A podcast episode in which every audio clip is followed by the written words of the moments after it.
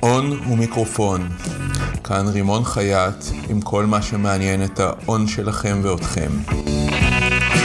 שלום רב, כאן רימון חייט, הון ומיקרופון. הפרק שאתם הולכים לשמוע כעת הוא למעשה הקלטה של ווב, וובינר שעשינו קרן אור ארזי, גיא מנדלסון ואני. קרן אור ארזי היא יזמת והאישה היחידה שאני מכיר שהיא קבלנית, בעלת קבוצה לפיתוח של אדריכלים, סיוע לאדריכלים להתפתח. גיא הוא יזם, בעל משרד עריכת דין ושותף שלי במספר מיזמים. הפרק מוקלט בעצם ימי הקורונה ואני חושב שיהיה מעניין לשמוע באמת מה אנחנו חושבים על עסקים בתקופה הזו. אז בוקר טוב לכולם, ותודה שפיניתם מהזמן כדי לשבת איתנו פה. אנחנו אה, הולכים לדבר איתכם על משהו מאוד חשוב בעיניי, אה, ואני רוצה שתדמיינו לעצמכם ערב, תחילת שבוע, הרחוב ריק, בחוץ כבר מדברים על אה, קורונה לפחות בסין, ו... אני מזמנת את גיא ורימון לפגישה חשאית. לפחות ככה זה הרגיש. כי הבית קפה היה שומם, והרחובות היו שוממים, ואפילו אנחנו, אה, שלא כהרגלנו, לא התחבקנו אה, כשנפגשנו, אה, מחשש נגיעה. ובעצם הסיבה שזימנתי אותם לפגישה הזו היא מכיוון שכמה ימים קודם, בקבוצות האימון העסקי שלי ב mastermind, אני העברתי איזשהו, אה, איזושהי הרצאה על איך לייצר צמיחה עסקית בחשבון שלנו, בעסק שלנו, צמיחה כלכלית, ותוך כדי זה שאני מעבירה את ההרצאה הזאת, אני מבינה שמה שלי נראה טריוויאלי וברור, זה לא, זה לא היה כך. ויומיים אחר כך גם העליתי סרטון ליוטיוב, ושוב, התגובות שקיבלתי, אמרתי, אוקיי, צריך לעשות עם זה משהו. אני רוצה שכל בעל עסק ידע איך להתנהל נכון בתוך חשבון הבנק שלו, העסקי, כדי לייצר לעצמו צמיחה אה, כלכלית מתמדת. ואנחנו בעצם יזמנו את הוובינר הזאת בכלל לפני שה... קורונה הפך להיות איזשהו משבר, בטח משבר כלכלי, אוקיי? אה, ומצאנו את עצמנו דווקא עכשיו, למרות הקורונה, רוצים לדבר איתכם בדיוק על הנושא הזה. ואני, אה, יש איזשהו ציטוט של ווינסטון צ'רצ'יל שאני מאוד אוהבת, שאומר, אל תבזבז משבר טוב. מה שהוא מתכוון זה שתחפש את ההזדמנויות בתוך המשבר הזה. אמ, תכף אנחנו, אני אעבור איתכם על, על ה slide הזה, על מה שבעצם ההרצאה שהעברתי, אבל לפני כן, בואו נדבר רגע קצת על ההזדמנויות בתוך המשבר. תמיד יש הזדמנויות, אנחנו צריכים לחפש אותן, אנחנו צריכים להיות יצירתיים, ואני אספתי לכם ככה כמה דוגמאות אה, של משברים, שתוכלו אולי לחשוב קצת מחוץ לקופסה. למשל ב-2003, כשפרץ אה, משבר, משבר הסארס, כשפרץ נגיף הסארס בסין, Uh, החברות, החברות הגדולות uh, כמו עליבאבא ו-JT.com, שהן היו חברות uh, קימוניות, uh, עמדו על סף פשיטת רגל בגלל הסיפור הזה של הנגיף. אי אפשר היה לצאת מהבית, כולם היו בבתים, אף אחד לא הלך לקנות בשום מקום. ובעצם אה, בזכות אה, יוזמה שלהם, הם ממש התחילו לרשום בפנקסים, עוד אפילו לא היו אתרי commerce, e-commerce, רשמו בפנקסים, אה, הוציאו שליחים לבתים, בהתחלה זה היה במסות קטנות, רק האנשים שהם הכירו, אבל אז בעצם הם הפכו את הדבר הזה אה, לאתרים גדולים מאוד, ואני לא צריכה להגיד לכם, עליבאבא אה, אה, זה אחד האתרים, אם לא הגדול ביותר אה, היום בעולם, והוא חייב את ההצלחה שלו בדיוק לסיפור הזה של משבר הסארס. אה, ב-2008, אה, משבר מאוד גדול כלכלי בארצות הברית, אה, בועת הנדל"ן מתפוצצת, ומקדונלדס הענקית, שמאוד סבלה באותה תקופה ממתקפה על האוכל שלה, בכל נושא הבריאות והשומן, בעצם זהו, ניבאו לה שהיא תיסגר בעקבות המשבר הזה, היא באמת הייתה במקום מאוד מאוד קשה. ואז הם החליטו לשים דגש על הקפה שלהם. מכיוון שהקפה שלהם היה זול יותר בכמה דולרים מהקפה של סטארבקס, את כל הקמפיין שלהם הם ריכזו על הקפה, ובעצם הם הצליחו לדווח כמה חודשים אחרי על, אה, על צמיחה, דווקא בזכות ההתכווננות על הקפה. זאת אומרת שמכל אה, משבר אנחנו יכולים אה, לצאת מחוזקים. אתם יודעים איך נולדה הנוטלה? אחד המבורכים הכי מפורסמים בעולם? היא נולדה מכיוון שהיה חסר קקאו. ואחד מספקי הקקאו הכי גדולים בעולם הוא איטלקי, והוא בעצם אה, החליט שהוא מייצר דווקא מאגוזי לוז את הממרח, וזה כבר הפך להיסטוריה. אה, אז כן, יש לנו הזדמנות לצמוח מכל משבר כזה. ובעיקרון, אה, מה שאני רוצה לספר לכם זה על חמישה דברים שאנחנו צריכים לעשות כדי שאנחנו נוכל אה, לצמוח ולהכין את התשתית, כי זה ברור לנו שכרגע, זה ברור לכולנו, שכרגע אה, יש אתגר ויש קושי ויש עסקים שהם אה, אה, לא עובדים או שכמות ההכנסות שלהם נפגעה משמעותית והמדינה שלנו לא עושה שום דבר בנידון. ואני כבר מזמן אה, למודת אה, משברים אישיים וכלכליים עסקיים. אה, בתור קבלנית בניין, אני יכולה לספר לכם שהחרב המרחפת של יש סגר, אין סגר, הוא מאוד משמעותי בענף שלנו. אז מכיוון שאני כבר הבנתי לפני כמה שנים שאני לא יכולה להיות תלויה באף אחד חוץ מאשר בי, אני התחלתי לפתח את החשבון צמיחה העסקי שלי, ואני יכולה להגיד לכם שהיום, נכון, יש משבר, נכון, נפגעו הכנסות, אבל לי באופן אישי יש שקט כלכלי לכמה חודשים טובים, שבהם אני יכולה להתפנות ולחשוב איך אני מייצרת לעצמי הזדמנויות, לא מתוך פאניקה, לא מתוך לחץ, אלא בראש שקט ורגוע. ואנחנו היום אה, נדבר על זה, על איך מייצרים את זה בעצם. אני... אה, חמישה דברים שחשוב אה, שאנחנו נבין בנוגע לחשבון העסקי שלנו, כדי שאנחנו נדבר על אותו level כולנו. החשבון העסקי שלנו צריך להיות מופרד מהחשבון הפרטי שלנו. משיכת משכורת חייבת להתבצע מתוך העסק שלנו לחשבון הפרטי, וזה חלק מההוצאות של העסק שלנו. אה, אנחנו, כדי שנוכל לייצר אה, צמיחה, אני ממליצה לפתוח חשבון אה, עו"ש נוסף בבנק אחר שהוא לא הבנק שלנו. מה יהיה בחשבון, מה אין בחשבון הזה שאנחנו פותחים? לא יהיו בו צ'קים, לא תהיה בו מסגרת אשראי, לא יהיה בו כספומט, לא יהיה בו כרטיס אשראי, בעצם לא תהיה בו אפשרות למשוך שום כסף מבחוץ. מה כן יהיה בו? תהיה בו את האפשרות אונליין להעביר כספים מתוכו ולתוכו.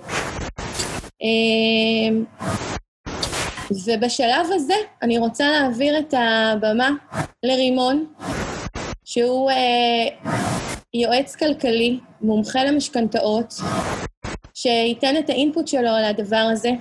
ואני מזכירה לכם שהמיקרופונים שלכם, אתם יכולים לפתוח אותם ולשאול שאלות בכל רגע נתון, כדי שאתם באמת אה, נוכל להפיק מזה את המקסימום. רימון, בבקשה. אז אה, בוקר טוב לכולם, בלי הרבה הקדמות. אה, למעשה, קרן דיברה באמת על שני חשבונות בנק, אחד לעסק, אחד לבית. הדבר הראשון שאנחנו מקבלים כשאנחנו עושים את הדבר הזה, זה כשאנחנו שאנחנו כבעלי עסק יודעים מה המשכורת שלנו. אני בתור אה, מי שמתעסק עם משכנתאות פוגש גם המון עצמאים, וכשאני שואל עצמאים מה המשכורת שלך, המון אנשים או מה ההכנסה שלך, המון עצמאים אה, מתבלבלים ונותנים תשובות כמו אני צריך לשאול את הרואה חשבון, יש חודש טוב וחודש רע, וכל מיני תשובות מהסוג הזה. עכשיו, אם אתה לא יודע מה ההכנסה שלך, אז מעבר לזה שבמקומות שבהם אתה עובד מול גופים אחרים, כמו בנק, כשאתה צריך משכנתה ואתה בא אליו ואומר, אני לא יודע מה ההכנסה שלי, או יש חודש טוב, חודש רע, אז מה אתה רוצה שהבנקאי יעשה עם הדבר הזה? מה שהוא יעשה בדרך כלל זה להגיד לך, לך תחשוב על ה... לך תחשוב עוד פעם. אה, אבל גם אדם בתוך עצמו, זאת אומרת, הבית שלכם יש לו איזשהו מבנה של אה, הוצאות. וכשאתם מתנהלים בנוסח יש חודש טוב, יש חודש רע, אז כשיהיה מינוס בחשבון אה, הבית, איך תדעו אם המינוס הזה הוא בגלל שעלו ההוצאות בבית? כי אנחנו ביולי-אוגוסט, או שבגלל שירדו ההכנסות מהעסק, שוב, בגלל שאנחנו מיולי-אוגוסט. אז לא, אנחנו לא עובדים בצורה כזאת. מה שאנחנו עושים זה בדיוק כמו שקרן הזכירה, אנחנו עושים הוראת קבע. זאת אומרת, סכום קבוע שהעסק מחויב, כאילו זה חוזה מול הבית, להעביר. החלטנו שהמשכורת עשרת אלפים, אז כל חודש בהוראת קבע עוברות, עוברים עשרת אלפים שקלים, ואז אם העסק במינוס, אנחנו יודעים שהעסק אה, לא מכניס מספיק, אם הבית במינוס, מינוס, אנחנו יודעים שניהול ההוצאות של הבית אינו מספיק. עשינו את הדבר הזה, הציפייה היא שבחשבון העסק לאורך זמן יהיה, אה, יתר, תיצבר יתרת זכות מסוימת. כי אה, אנחנו בחרנו משכורת שהעסק צריך גם להרוויח, והמשמעות של רווח זה אחרי שכל ההוצאות שולמו, וחלק מההוצאות זה המשכורת לעובדים, ואתם העובד של העסק שלכם, אין דבר כזה שמישהו עובד בחינם, כולל לא אתם. אז אחרי ששולמו המשכורות לכל העובדים, כולל לכם, נשאר רווח, והרווח הוא יתרת זכות שהולכת וגדלה בתוך חשבון העסק שלכם. עכשיו, אם העסק לא צובר רווח, תורידו את המשכורת. אתם לא יכולים להיות עם עסק שלא צובר רווח, כי אם הוא לא צובר רווח, מה יקרה כשתצטרכו, אני עוד לא מדבר על שעת משבר או ירידה בהכנסות, אבל מה יקרה כשתרצו אה, לעשות איזשהו מהלך, תרצו לעשות אה, אה, אירוע. ללקוחות, או סדנה, או קמפיין שיווקי. הרי בעל עסק הוא לא כמו שכיר, שהוא יודע שעל כל שעת עבודה שהוא אה, ישקיע, הוא יקבל איקס שקלים בחזרה. הוא קודם הוציא את הכסף כדי להתחייב על איזשהו אה, מהלך שיקפיץ אותו למדרגה גבוהה יותר, אבל הוא לא יודע שהוא באמת יקבל את ההכנסות שיכסו את העלייה הזאת.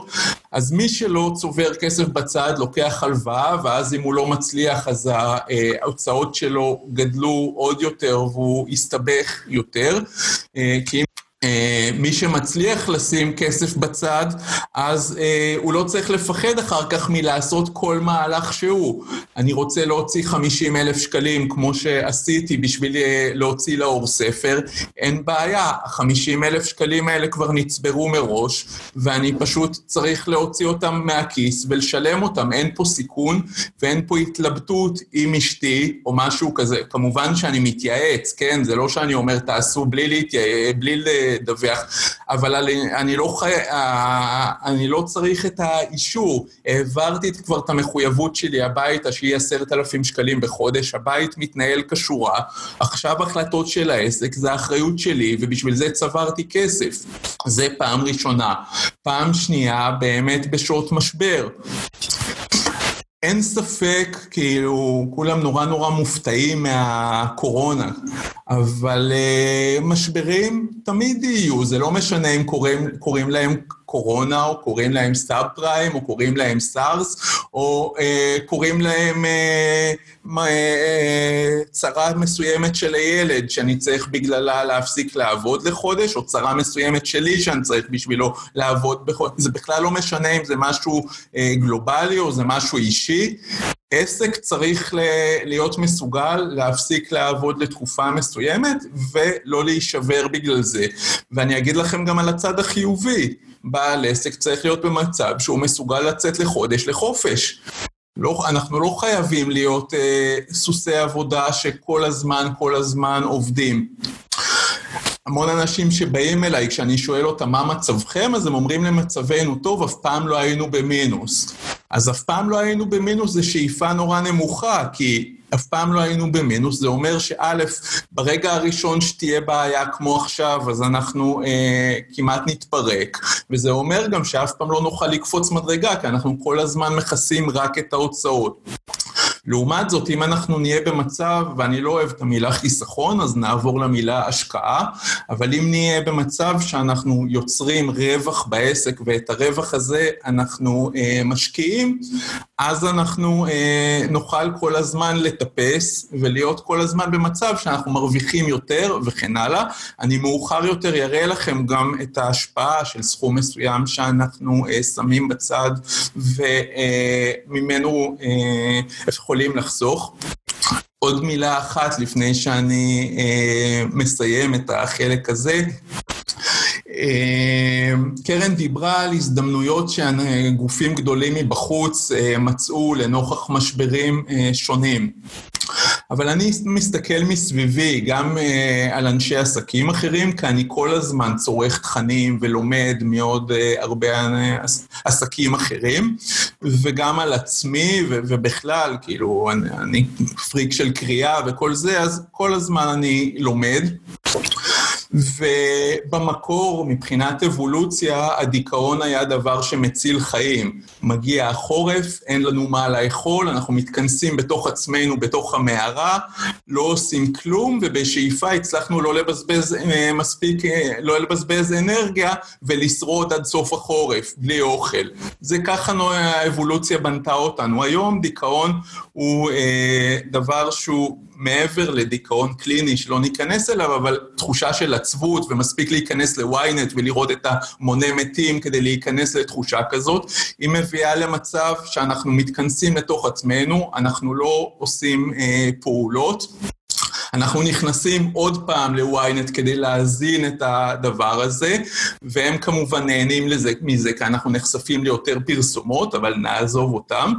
אבל אנחנו לאט לאט עושים פחות ופחות, ואנחנו שוקעים בתוך תחושת משבר, ומצפים שהממשלה או אלוהים יודע מי יעזור לנו. אבל זה גם הפיך, זאת אומרת, אם בתוך המצב הזה אנחנו כן נקפיד לעשות פעולות, אנחנו נהיה יותר שמחים, השמחה הזאת תאפשר לנו להיות יותר רעננים, יותר נמרצים, ולעשות עוד פעולות. אני לא יודע איך קרן וגיא התכוננו הבוקר לוובינר, אבל אני רצתי שלושה קילומטר ועשיתי איזה אה, שלושים שכיבות צמיחה וקצת עליות בטן וכן הלאה. אה, מה שמביא אותי, וככה אני משתדל לשמר, ועכשיו היוטיובים מפוצצים בסרטונים שמדברים על, לפחות על הקטע של אה, ספורט בתוך הבית. מה שמביא אותי לנקודה האחרונה, של באמת שתי דוגמאות של איך עסקים התמודדו עם הדבר. העסקים הראשונים שנדרשו על ידי המדינה להיסגר זה חדרי הכושר, אפשר להבין את זה, בניגוד לבית קפה שרק יושבים אחד לשני, שם גם יש אה, לפעמים, טוב, לא נסתכס לזה, אבל קרבה דרך המכשירים. אה, לא כולם מנגבים, נגיד ככה, או שמים מגבת, ולכן הם נסגרו. עכשיו, הנטייה הטבעית של אה, חדר כושר שנסגר זה לשבת ולקונן. חדר כושר ב, אה, אה, בסביבה אצלנו.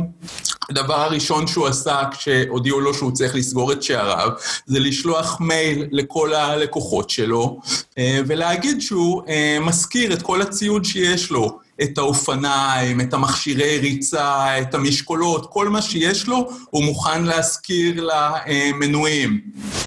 אפרופו לרוץ שלושה קילומטר בבוקר, כן?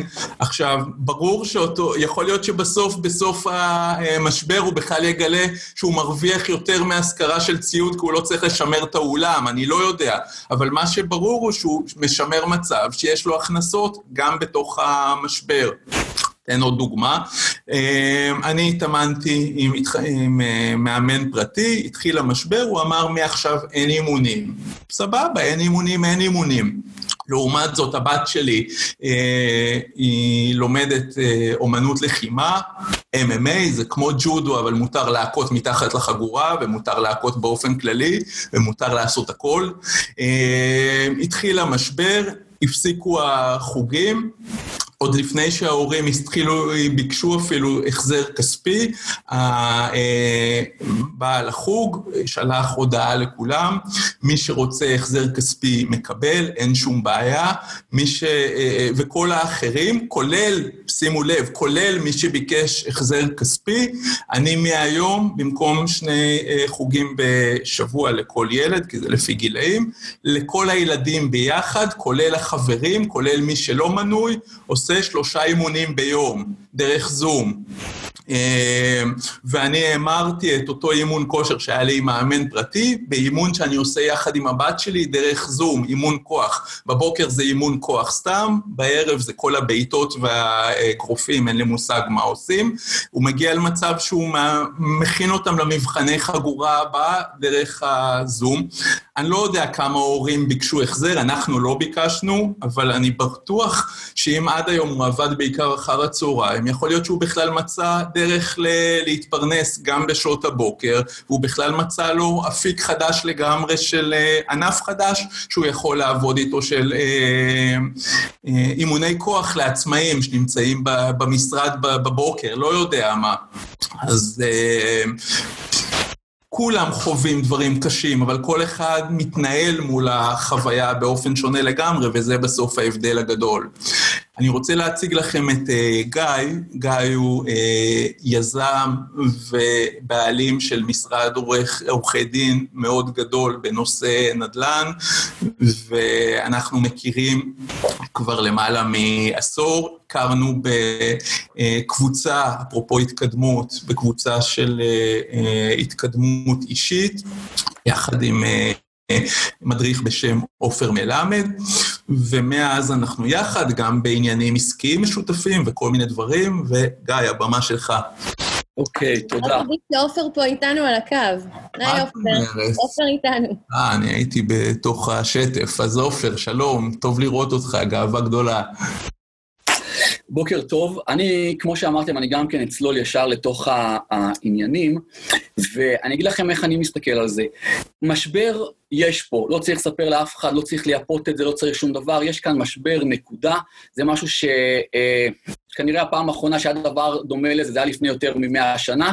אז לכל מי שחי כאן, אלא אם הוא היה באמת בין... אה, אלא אם הוא בן איזה 110 היום, ואז הוא היה בן שנה ויש לו זיכרון מאז, זה חדש.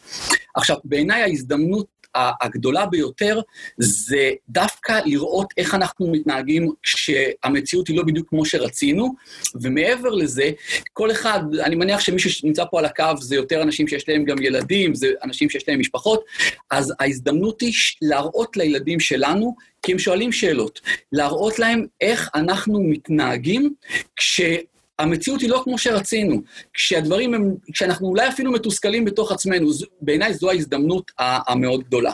עכשיו אני אגע בכמה נקודות. קרן, את דיברת על עניין של לפתוח חשבון אה, אה, אה, נוסף, ואחד עסקי, אחד פרטי. אני כמובן בעד הדבר הזה, ואני אגיד לכם, מי שנמצא כאן על הקו, אני משער שזה משהו כמו חמישה אחוז מהאוכלוסייה. אנחנו צריכים, לא, לי לקח זמן להסתגל לדברים האלה, אבל שאנחנו המיעוט. כי רוב האנשים יעדיפו עכשיו להיות מול הנטפליקס, או, או ישר אה, להחליט מהר מאוד שאין כל כך מה לעשות, כי הכל סגור והכל אבוד, ורק לחכות לישועה שתגיע ממדינה. ומי שמחכה לישועה ממדינה, זה הדבר, ה... כבר מצבו מאוד רע. צריך להגיד את הדברים האלה. עכשיו, אז לגבי העצה של לפתוח חשבון נוסף. הרבה מאוד אנשים יבואו ויגידו, מה פתאום, תעשו הכל בחשבון אחד, זה חוסך עמלות, זה חוסך... כמעט תמיד תנסו, איפה שאתם רואים שיש איזו עצה שהיא ככה כביכול רווחת על ידי רוב האוכלוסייה, כבר להעלות סימני שאלה ולהחליט שאנחנו נוהגים אחרת, אוקיי? אז לדעתי, מהרגע הראשון שבן אדם מתחיל עסק, וזה לא משנה אם הוא כבר קיים הרבה שנים או רק מתחיל, תנסו כבר להתנהל כמו חברה. לא ניגע בדברים האלה מבחינת הנהלת חשבונות. מישהו, אה, אה, חברה, הוא יודע, יש הנהלת חשבונות כפולה. אני יכול להגיד לכם שאני, מהרגע שאני התחלתי, כבר התנהגתי, למרות שעוד לא הייתי חברה אז, כבר התנהגתי כאילו אני חברה. זה אומר שאם נכנסו מזומנים, אז פשוט הלכתי והפקדתי אותם כפי שזה מחויב כשיש לך חברה. מלכתחילה ההתנהגות הזאת הייתה כזאתי. עוד נקודה בהקשר הזה. אנשים יש הרבה, אני מניח שיש פה אנשים שהם עוסקים פטורים וזה, עוד פעם, זה בסדר גמור, זה בסדר גמור, אבל אני, אני רוצה להגיד לכם בכל זאת הנקודה שלי. יש פה אלמנט שחוסם, כי עוסק פטור, עוד פעם, המגבלה שלו היא בסביבות 100 אלף שקל, ואז ב state of mind שלו, כל הזמן החשיבה שלו היא איך חס וחלילה שלא ייכנסו יותר מדי הכנסות, שאני לא חלילה אפרוץ את, ה, את התקרה הזאת. ואני ישר מסתכל על זה אחרת. אני אומר, מלכתחילה אל תהיו עוסק מורשה, אה, אל תהיו פטור, תהיו עוסקים רגילים, וכל הזמן תנסו לראות איך אתם כן עוברים את המאה אלף, כי מבחינתכם, ברגע שאתם מתחת ל 100000 אז אתם סתם בזבזתם אה, להיות עוסק רגיל, כביכול כי יכולתם ליהנות מלהיות עוסק פטור. ואגב, זה ממשיך הלאה. כשמישהו כבר אה, פורץ את התקרה של אה, עוסק פטור, המחשבה צריכה כבר להיות אצלו בראש כל הזמן, איך אני כבר פועל כחברה, איך אני מגיע לשם. הכיוון הוא כל הזמן למעלה, הוא כל הזמן בעניין של התרחבות. עכשיו, לעניין האתגרים שהמשבר הזה הביא. צריכים לשים יד על הלב ולהגיד בצורה הכי ישרה, שרוב האוכלוסייה עוד טרם עידן המשבר הזה, טרם עידן המשבר הזה, היא, היא הייתה מה שנקרא paycheck to paycheck. ממש אנשים חיים ממשכורת למשכורת, ואם המשכורת לא תיכנס בשני לחודש, אז הם כבר בבעיה עם הכרטיס אשראי שנוחת יום אחרי זה. וכמה ש... ש אני או עוד אנשים ש, שמייעצים, אומרים מהדעות שלהם על החשיבות של חשבון חירום, ו, ושיחזיק לפחות, לפחות במינימום, שלושה חודשים של מחיה, בין של המשפחה, בין של, ה, של ההוצאות הכלליות של העסק, אני חושב שהדבר הזה הוא עוד יותר מחדד את, ה, את החשיבות של הדבר הזה. אנחנו צריכים עד כמה שאפשר כל הזמן לחיות, להתקיים, מתחת לאמצעים שלנו. פשוט ככה, וזה לא משנה כרגע מה האמצעים. עכשיו, אנשים יגידו, ואני בכוונה יורד דברים, אחר כך ת, תקשיבו, תרשמו, כי הזמן הוא קצר ואני רוצה בעיקר להשאיר זמן לשאלות. אנשים חושבים שאחת הבעיות שלנו זה ש, שאין להם מספיק כסף. זה משהו שהוא כל כך כביכול ברור, אין, הבעיה שלי זה שאין לי כסף, וזה לא נכון. בוודאי שאני רואה איך אה, היעדר כסף יכול להוות בעיה. הבעיה היא ההתנהלות שלנו עם כסף. זה לא כל כך משנה כמה אנחנו מרוויחים, יש כאלה שמרוויחים המון, והם יושבים על איזה זירי דפנה שהם, איזה יופי, ההכנסות שלהם גבוהות, אבל בתכלס, מחודש לחודש הם רק מידרדרים, ויש כאלה שמרוויחים הרבה פחות. התא המשפח, המשפחתי מכניס מעט יותר, אבל הם מתנהלים אחרת וצוברים ומפרישים כספים לאותם חשבונות חירום ולאותם חשבונות צמיחה, כמו שאמר אה, רימון, וזה בדיוק הסיפור, אנחנו חוסכים לא בשם חס... חיסכון, אלא לשם אה, אה, השקעה. דבר נוסף, אנשים כל הזמן חושבים שהבעיות שלנו זה שיש לנו הוצאות. תקשיבו, הוצאות זה משהו שהוא חלק מהחיים, הבעיה של כולם זה היעדר הכנסות מספיקות. אוקיי, עכשיו, קל להגיד את זה, אני יודע, it's easy to say hard to apply, אבל הדברים האלה צריכים לשבת לנו כל הזמן בראש. החשיבה צריכה להיות... קודם כל, איך אנחנו מגדילים את העניין הזה של ההכנסות שלנו.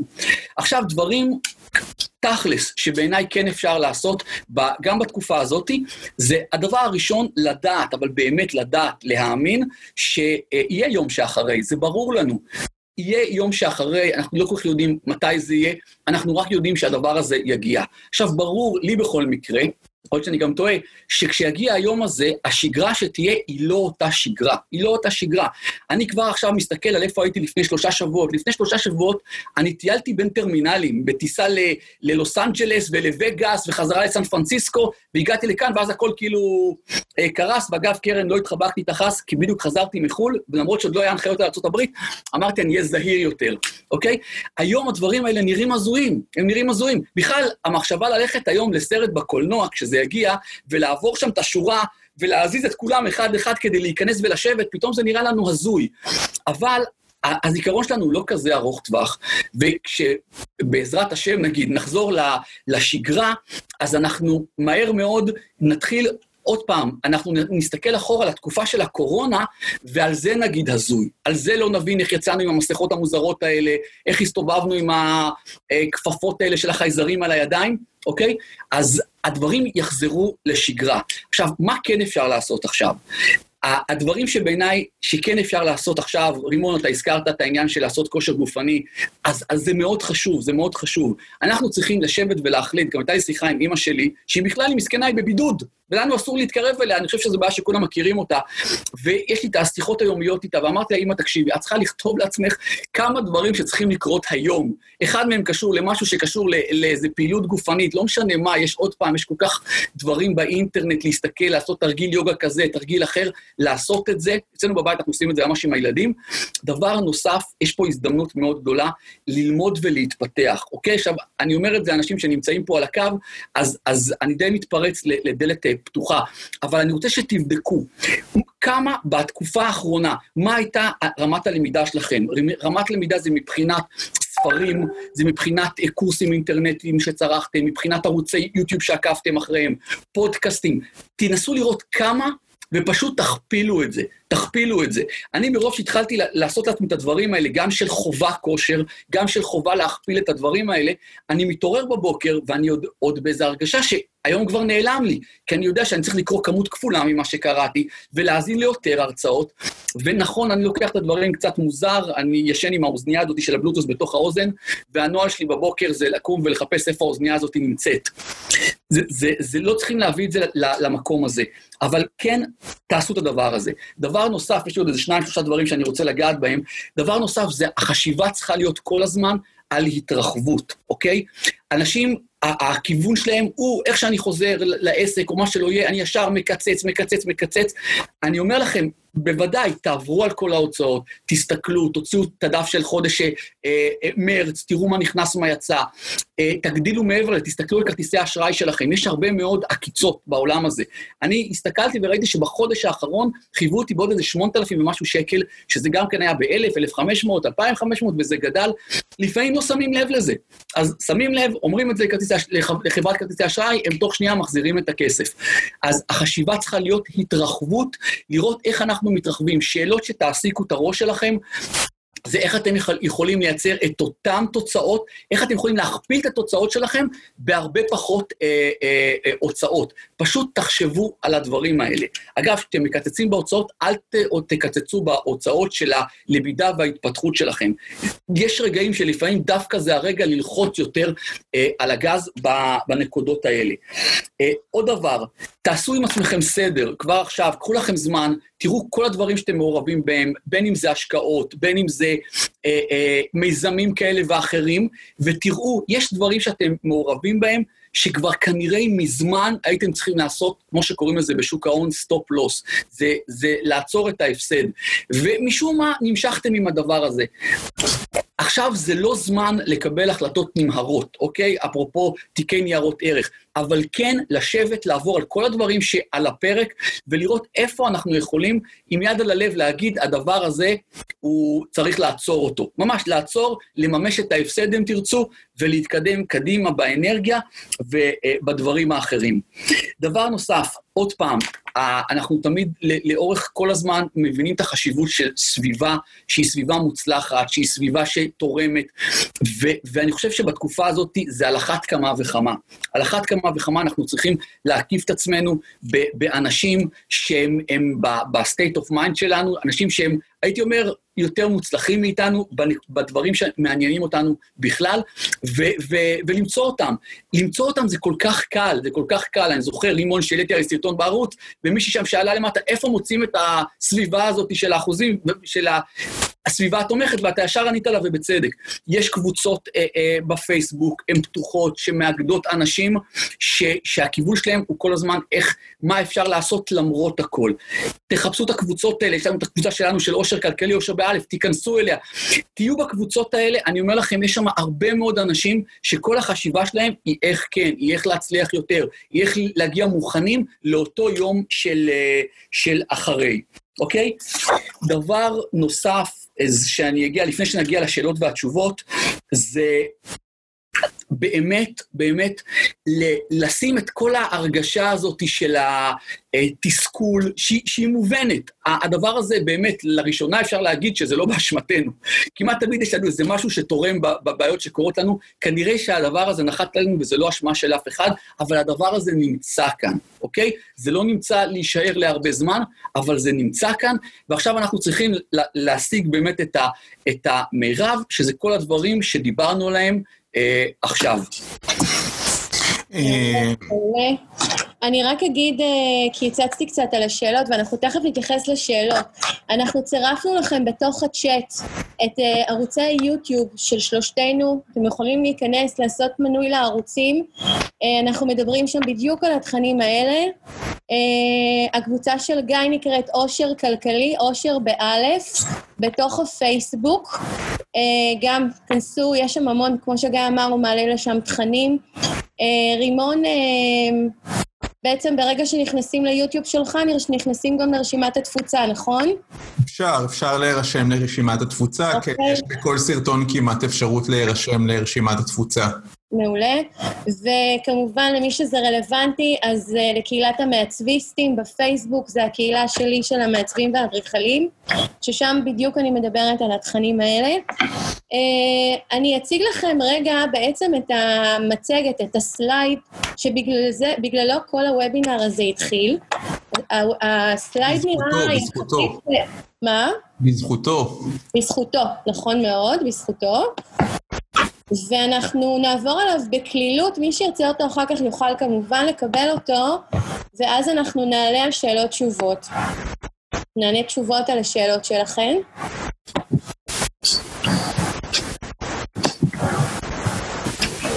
בעצם יש לנו בבסיס, עכשיו שוב, הסלייד הזה, היתרון שלו, א', שהוא מאוד מאוד פשוט, הוא נראה אפילו לכאורה קצת אה, פשוט מדי, אבל הוא פשוט וחכם.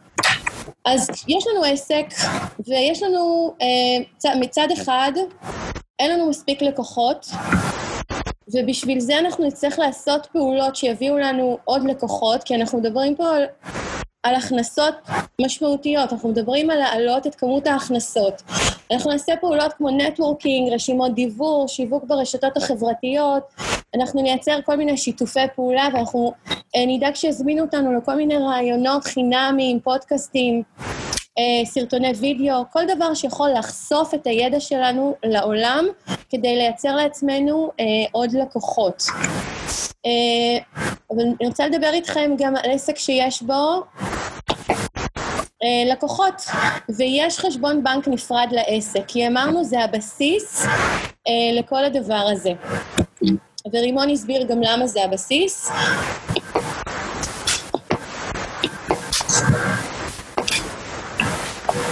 אז כשיש לנו חשבון אה, בנק נפרד לעסק שלנו, אנחנו אה, רוצים להגיע למצב שההכנסות מינוס ההוצאות, יש לנו יתרת אה, זכות בחשבון, מה שנקרא רווח. יתרת הזכות הזאת צריכה להיות עקבית בחשבון העסקי, ותשימו לב שהיא כוללת את משיכת המשכורת, וכמו שרימון אמר, ציין קודם, בצדק, בהוראת קבע.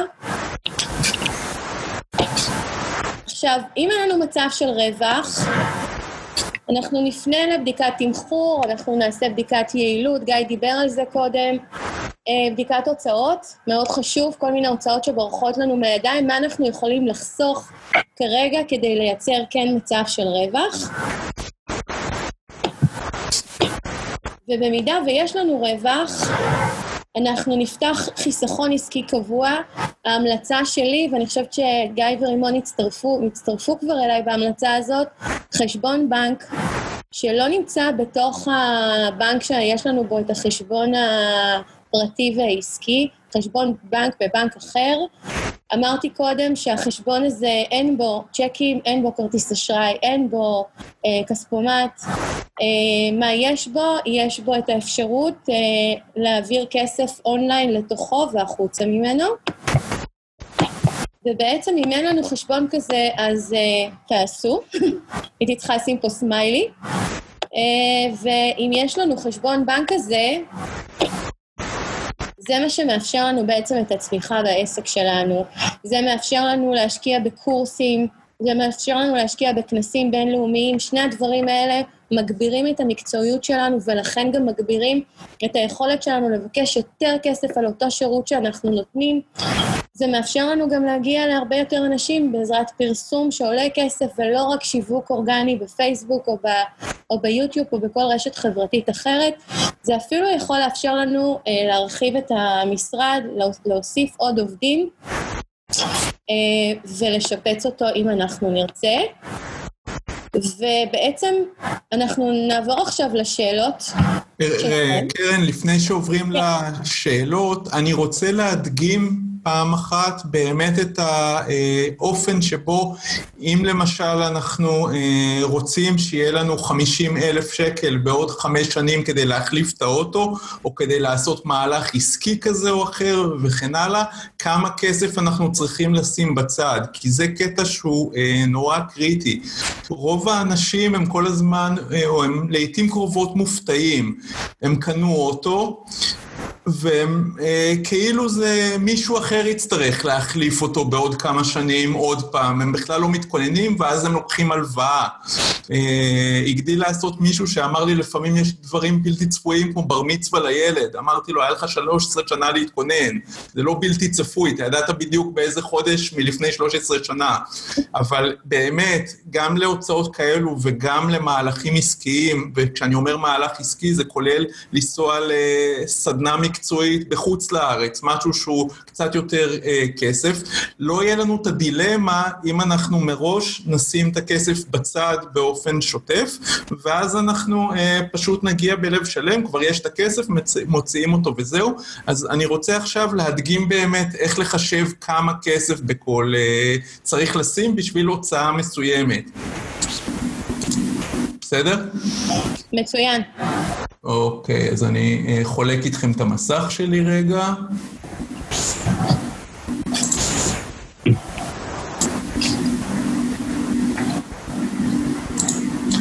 אתם אה, רואים אותו? כן. אז רגע, אני פה אוריד את ה...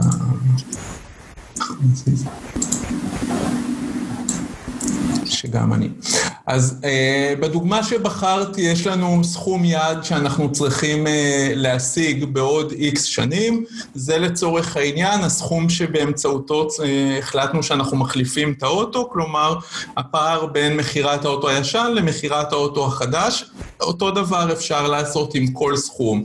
אנחנו כותבים לנו את סכום היעד שאנחנו צריכים, אני מניח שכולם פה מכירים אקסל ברמה הבסיסית. אי אפשר לנהל לדעתי עסק בלי להכיר אה, אקסל. אחר כך אנחנו כותבים מה התשואה שאנחנו אה, יכולים להשיג לשנה, או שאנחנו מעריכים שנשיג לשנה. לא, מתייח, לא מתייחס פה לייעוץ השקעות, זה תיכנסו ליוטיוב שלי, יש שם סרטון מתאים. אה, אם התשואה לשנה היא 6%, התשואה לחודש נניח חצי אחוז. אה, אני שם פה סכום שאני חושב, סכום משוער, סכום חודשי של נגיד 1,500 אה, שקל לחמש שנים, זאת אומרת ל-60 חודשים, ואז אני מחשב כמה ייצבר בסוף, תכף נעשה את החשבון ביחד. אה, כמובן שזה לא 1,500 כפול 60, כי אני משיג גם תשואה. ואחרי שאני יודע כמה יהיה הסכום בצד, אז אני יודע אם אני צריך להעלות או להוריד את הסכום החודשי, או לחילופין, במקום לחכות חמש שנים, אם אני לא יכול להעלות את ההפקדה, אז לחכות שש שנים. זה גם לגיטימי לגמרי. או להחליט שהתקציב שלי להחלפה יהיה יותר נמוך. אז הפונקציה שאני אשתמש בה היא נקראת FV, וזה לדעתי הפונקציה הכי... הכי חשובה שיש באקסל עבור uh, בעלי עסקים. FV המשמעות שלה זה Future Value, כלומר, אם אני אשים כל חודש 1,500, כמה יהיה לי בסוף הדרך? אני לא אה, אתעכב על זה יותר מדי, אה, אם תרצו אחר כך תפנו באופן אישי, אבל באופן כללי. הדבר הראשון שאני כותב זה מהי התשואה החודשית, אחר כך כמה אה, חודשים אני מתכוון לחסוך, ומהו ההשקעה החודשית, ומיד אני מקבל איזשהו סכום, במקרה זה סכום שהוא כפול ממה שאני צריך, אז אין בעיה, אני יודע שאני יכול להוריד את ההפקדה החודשית. אה, בצורה כזאת, ועכשיו אני יודע שאם אני אשים כל חודש 750 שקל, אז בעוד חמש שנים אני אוכל להחליף את האוטו בלי שום בעיה, בלי שום התלבטות, אה, ובלי שום דין ודברים יותר מדי עם עצמי, ואותו דבר אם הייתי צריך אה, לצאת לחופשה אחת לכמה, לשנה, שנתיים, חופשה שהעלות שלה היא קצת יותר מנופשון, או שאני רוצה לצאת לחודש, חודשיים שבתון מהעסק, או כל דבר דבר שהוא, כל הוצאה שיש לי, אני מנהל בדיוק באופן הזה והופך אותה להוצאה חודשית. כי גם כשאני לוקח הלוואה, למעשה הפכתי את ההוצאה להוצאה חודשית, אבל עכשיו במקום לקבל תשואה, אני התשואה של הבנק או של מלווה אחר, ובמקרה כזה כמובן שאני אצטרך לשים בכל חודש הרבה יותר מ-750 שקלים, כי במקום לקבל ריבית, אני צריך גם לשלם ריבית, בסדר? וזה הבדל מאוד מאוד גדול. אז, וכמובן שזה עוד יותר גרוע אם אני נכנס גם לש... אה, לזמן של אירוע לא צפוי, כמו עכשיו, כי לדחות את החלפת האוטו בשנה בגלל שיש קורונה ולהשתמש ב-50 אלף האלה למחיה שוטפת, זה לא בעיה, או כמה שנצבר כבר, אבל אם הייתי בהלוואה ואני צריך עכשיו, אז אני אה, תקוע לגמרי בלי אוויר. אז זה דרך פחות טובה להתנהל. אה, אני אשתף אתכם עד כמה התפיסה הזאת היא אה, זרה להרבה אנשים. הייתי בהרצאת אורח בחוג לכלכלה באחת המכללות. זאת אומרת, הרציתי לסטודנטים לכלכלה בשנה שנייה, זאת אומרת, זה אנשים שכבר למדו דבר או שניים. וכשאמרתי שצריך לשים כל חודש איקס שקלים בצד, לצורך הוצאה גדולה בצד, אז מישהו הרים את היד ואמר, איזה משפחה מסוגלת לחסוך כסף בתקופה הזאת? אמרתי לו, אותה משפחה שמסוגלת לשלם מאוחר יותר את ההלוואה, היא זאת שמסוגלת עכשיו לשלם את ה... אה, להחליט שהיא עושה, אבל להחליט בלי אה, חובה חיצונית, זה תמיד אה, קצת יותר קשה. זאת אומרת, אם היו אומרים לי, על כל קילומטר שאתה רץ אתה מקבל אלף שקל, היה לי יותר קל לרוץ את, הקילומטר הזה, מאשר סתם אומרים לי, אתה תהיה יותר בריא ויותר שמח ויהיה לך יותר טוב בחיים, כשזה כאילו באוויר. אז כל העניין הוא שאנחנו כל הזמן צריכים לנהל חוזים עם עצמנו, ש... ומי שיצליח, אז הוא באמת יהיה כל הזמן במגמת התקדמות בחיים. מעולה. זה כלי מאוד חזק, רימון. יש פה שאלה, אה, אנחנו רוצים לקחת משכנתה על חשבון נכס קיים. רציתי לדעת איך יוצרים עכשיו קשר עם הבנק אם הריביות עלו, האם הבקשה תתעכב. רימון, אתה רוצה לענות על זה? כן, הבנקים במצב אה, חירום, אז כאילו גם הריביות גבוהות וגם טכנית הסניפים סגורים, וזה, אם זה סובל דיחוי, אז לדחות. אם זה לא סובל דיחוי, אז uh, להתאמץ. אין לי תשובה טובה, גם ליועצים שעובדים uh, מעל רמת הסניף ועם המשווקים וזה, כל המערכת הזאת היא גם בחל"תים וגם באיסורי עבודה בחלל אחד, אז עובדים שבוע-שבוע ולא קל. אוקיי, okay. יש פה עוד שאלה לגבי אה, משיכת משכורת מהחשבון העסקי. האם יש כלל אצבע לגבי אחוז המשיכה של המשכורת אל מול אחוז הכסף שיישאר בחשבון לצורך הגדלת העסק? אה, גיא, אתה רוצה לענות על זה? אני, אחרי שתענה אני גם אגיב על זה. אין, אה, אין בעיה, אני אגיד לכם איך אני רואה את זה.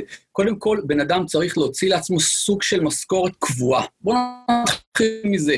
עכשיו, הסכום הזה הוא צריך להיות סכום שהוא בסדר לצרכים שלו, אוקיי?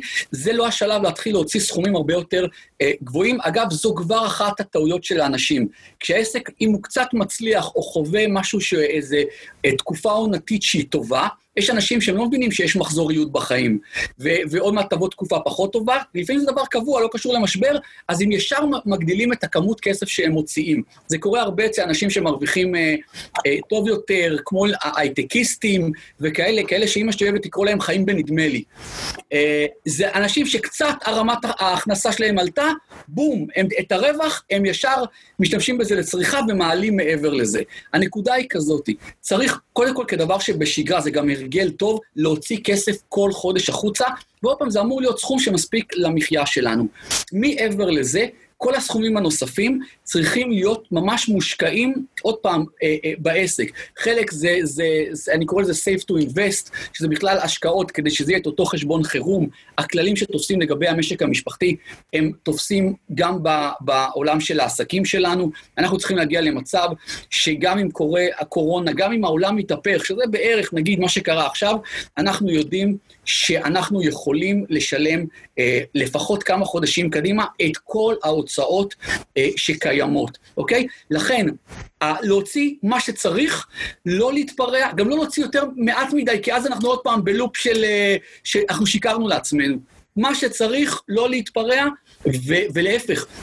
יש... אה, אה, גרנט קרדון, הוא, אני, יש משפט שאני אוהב שלו, הוא אומר stay broke, כל הזמן stay broke. לא משנה כמה שאתה מגדיל את ההכנסות שלך, עד רמה מסוימת תישאר כאילו מרושש, תמשיך לחיות על מה שהוצאת, למרות שלכאורה עכשיו החשבון של החברה או החשבון של העסק יכול להעביר הרבה יותר, לא. תמשיך לחיות עם מה שעשית, ואת מה שקיבלת תמנף את זה. בין אם זה באמת השקעה בעסק, בין אם זה בנכסים שמכניסים כסף, שזה ממש השקעות, תעשה את זה, אל, אל תגדילו את רמת החיים. שאנשים יזכרו, יש שתי טעויות מאוד נפוצות ש, שאנחנו רואים את זה בכל מקום.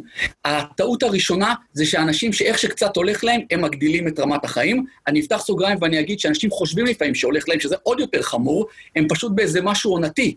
או שמשהו תזרימי, הם מקבלים כסף כמו מסעדה במזומן, וההתחייבויות שלהם לספקים זה שוטף פלוס 90, אז חושבים שיש, שיש להם איזו הצלחה בחודש-חודשיים הראשונים, בבלת. אבל בכל מקרה, הטעות הראשונה זה שגם כשהולך לך, אתה נשאר stay broke, נשאר ככה. הדבר השני, אנשים נכנסים ל... אה, נחים על זרי הדפנה. גם כשמצליח, יש כאלה שאומרים, וואלה, אני ב game over, איזה יופי, הכל עובד. לא נכון, זה הזמן ללחוץ על הגז עם שתי הרגליים, על הגז ולהתקדם, להתקדם ולהתקדם. מי שלא אוהב את הדבר הזה, מי שלא אוהב את המשחק הזה, אז, אז קשה לו, הוא, הוא, הוא, יכול להיות שהוא לא מתאים לזה, יכול להיות שהוא לא מתאים לזה. אז אלה שתי העצות שלי, אני חושב שעניתי לגבי העניין של המשיכה של המשכורת. אני רוצה, אני רוצה להעיר עוד הערה בקשר למה שגיא אמר.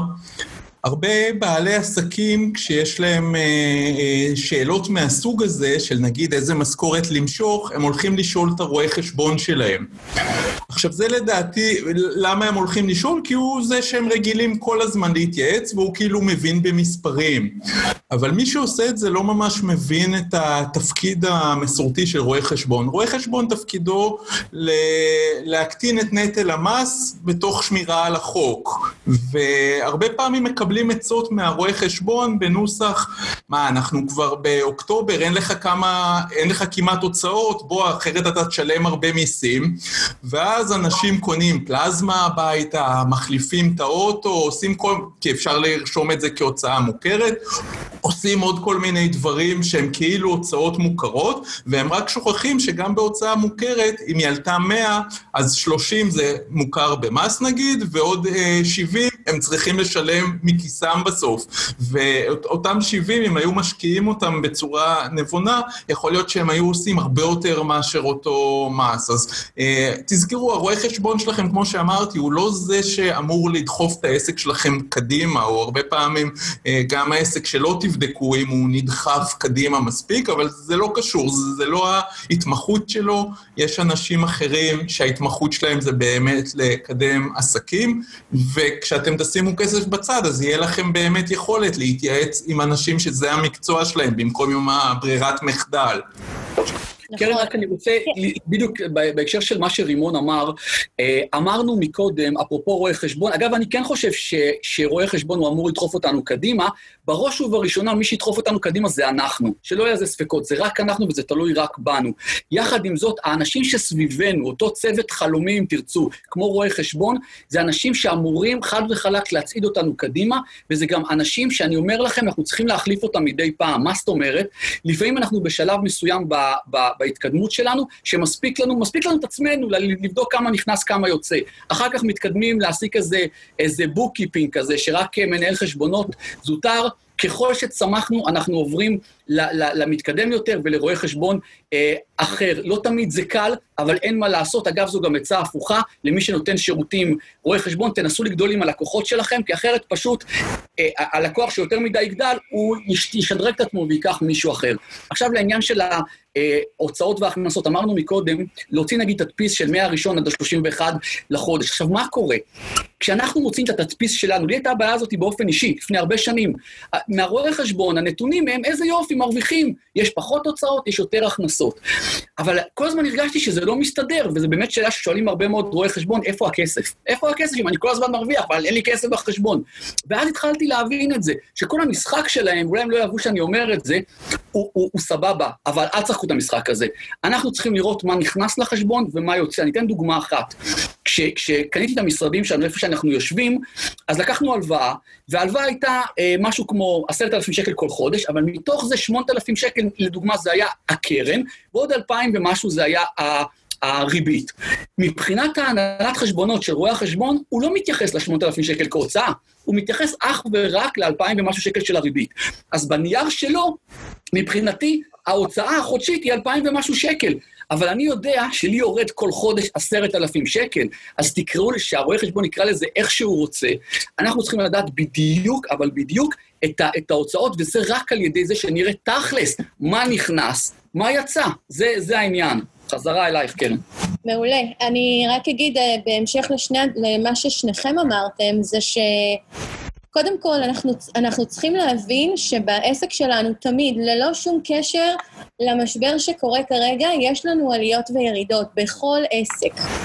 ולכן אנחנו, ההמלצה שלי זה לקחת שלושה, שלוש שנים אחורה את הדוח הכנסות והוצאות שלכם, תראו איפה אתם עומדים, תשימו את זה על גרף, תראו איפה החודשים החלשים שלכם ואיפה החודשים החזקים שלכם, כדי שתוכלו להיערך לחודשים החלשים. זה קודם כל, ואני מבטיחה לכם שתשימו את זה על גרף, אתם תראו את, ה, את העליות והירידות, וכשאנחנו יודעים להתכונן לקראת ירידה, אז הכל אה, הוא פשוט יותר.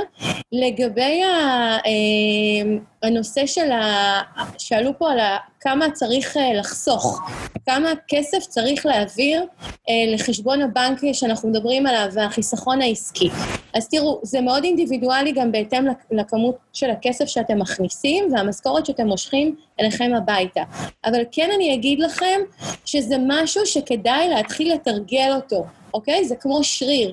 גם אם תורידו עכשיו בשביל התרגול, סתם לדוגמה, תעבירו משכורת של 5,000 שקל לחודש הביתה, ותחסכו 10% מההכנסות שלכם. תעבירו לחשבון, ה, לחשבון הבנק אה, שמיועד לצמיחה העסקית.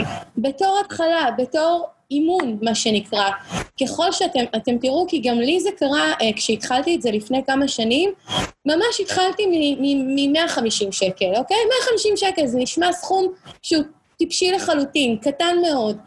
אה, אבל ככל שראיתי שאני מצליחה להעביר את הכסף הזה, נולד בי הביטחון שאני יכולה להעביר יותר, וככה זה גם קרה, והיום הסכום הוא הרבה יותר גדול, וכמובן, מה שנמצא בחשבון זה סכום שהוא כבר אה, רלוונטי ומשמעותי, כבר שיתפתי אתכם קודם אה, בגודל שלו פחות או יותר.